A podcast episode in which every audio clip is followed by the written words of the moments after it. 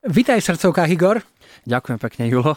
No, povedz mi, čo máte nové? Definitívne stiahovanie do Čiech nehrozí? Nie, nie, nie. To je tak strašná výhoda byť eh, doma, by som povedal, trošičku neúplne na očiach a v Čechách fungovať 85%. Má to veľké výhody. U nás v Košiciach je stále kľud, stále pokoj. Stále tam máme málo bulvárnych médií na to, aby nás po uliciach naháňali ako kolegovcov v Bratislave a tým, že lieta z Košic do Prahy stále toto lietadlo a trvá to, keď máš eh, vietor za chrbtom, tak hodinku 5 a keď máš proti, tak hodinku 20 tak je to absolútne luxus. Jednoducho sa zbaliť a skúšiť byť za hodinu 20 v Prahe. Vyhovuje nám to. Keby sa to lietadlo zrušilo, už by sme niečo museli riešiť, nejaké strategické veci, kde bývať, ako fungovať, ale zatiaľ to sme absolútne spokojní. Máte vonku novú pieseň, prvú, ktorú si naspieval celú v češtine, volá sa I prokletí môže byť šťastí a zaznie v novej komédii režiséra Jiřího Vejdielka Poslední mm-hmm. aristokratka. Ako sa to zbehlo?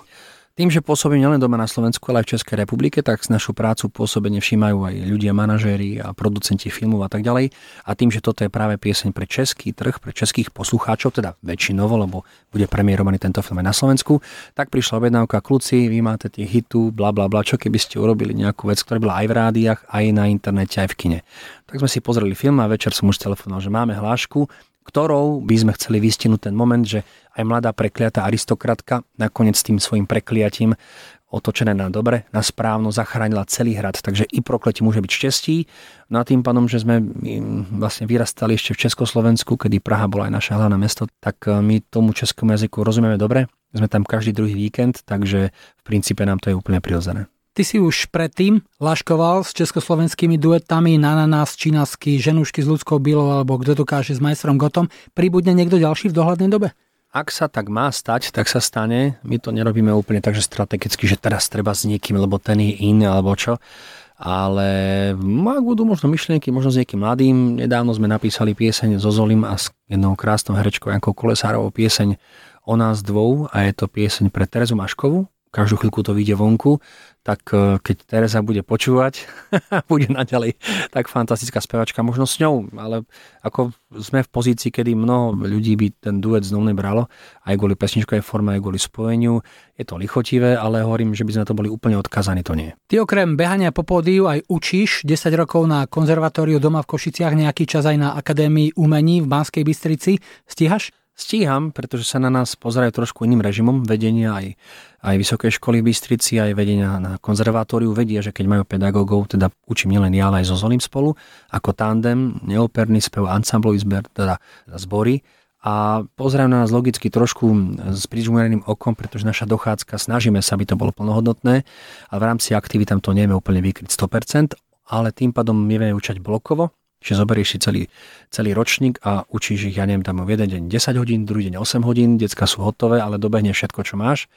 A je to strašne inšpiratívne pre nás určite, že vraj aj deckám sa to páči, tak to je super. No a ochutnali sme si naživo, aké to je mať učiteľský plat, tak som rád, tak teraz keď od januára znova to má stupnúť o 10%, ale to je iba nadsázka. Samozrejme, že kvôli peniazom to nerobíme, ale sme v kontakte s mladšími ľuďmi a s mnohými žánrami, lebo tam prechádzaš operetkami, jazzom, popom, šanzónom, kabaretom, takže možno aj preto sa nám darí písať pesničky ako je I prokletí môže byť šťastie, lebo to je skôr taká verichovka, svierákovina, tráje veteráni a tak ďalej. Takže evidentne to má pre nás obrovský prínos.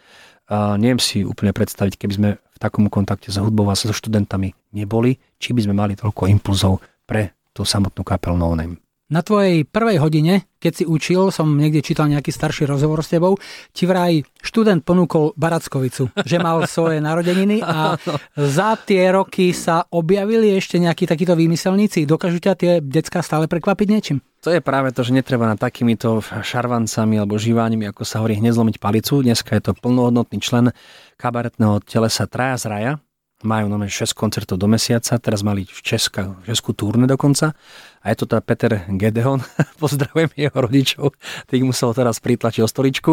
A prišiel na hodinu, dobrý deň, ja som študent, dáte si na mňa? Hovorím, prosím, no dneska mám 15, hovorím, skryto pre pána Jana, flašku, tak čo, tak dal to do saka, hovorím, ty chceš s flaškou spievať v saku, že Sláviček je malý vtáčik, že čo mám robiť? Skryl to do tej harfy, tak skryl to do harfy a po skončení hodiny hovorím, toto sa nikdy nestalo a dneska už dávno po škole, tak už to môžeme sa z toho smiať, ale opakujem, bol to človek, ktorý mal svoj svet, bol evidentne osobnosť a dneska je to ten proste brutálny profesionál a viac menej sa živí aj tým, čo vyštudoval a vďaka tomu, že sme onoho času nezlomili palicu a práve podali upokoj sa, nech sa to nestane. Neboli sme iní v ich rokoch, takže vieme to pochopiť si myslím.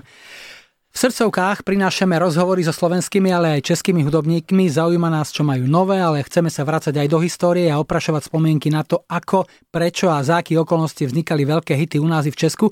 Tak mi povedz, ako sa zrodili napríklad Žili. Bol to váš prvý prelomový hit, dá sa povedať. Mali ste vonku vtedy už prvý album, ale stáli ste na kryžovatke a vydavateľstvo už pomaly nad vami začalo lámať palicu. Áno, je to tak, sú interpreti ako Anka Kiršner napríklad, alebo my, ktorí sme sa dostali na tie nebesá, alebo, alebo proste na, na to výslenie druhým pokusom. Je ale pravda, že tie žily napríklad tak zasiahli ten slovenský neskôr a český trh, že sa zabudli na to, že ako fakt prvý veľký hit bola Tia tvoja sestra. sestra. Tia tvoja sestra bola pieseň, ktorá to podľa mňa zlomila definitívne a na základe tejto pesničky povedal vtedy pán vydavateľ Peter Java, Chlapci, dostanete ešte jeden pokus, ak napíšete song, ktorý to zbúra slovenské rádia. Písal sa maj 1999. Bola to iná doba, my sme vyzerali rovnako, čo si pamätám. A na základe pesničky Tia a sestra sme dostali druhý kontrakt na druhý album a tam už potom prišli žily. Žily vznikli ešte u nás v rodičovskom dome, teda v byte, v paneláku, keď eh, Roman písal slohu v obývačke, naši už spali, ja som písal nejaký refren alebo čo v detskej a viem, že sme boli citovo vypetý, pretože Román zažil neveru s nejakou holkou svojou, keď sme boli mladší ešte ďaleko. Ja som zažil nejakú neveru a neviem, či aj som nezažil nejakú neveru s tou Romanovou holkou, takže bolo to také nejaké čudné, ale vydebatované, samozrejme sme boli mladí, každým sa chceli boskávať už len tú ženu proste mať nejak na blízku.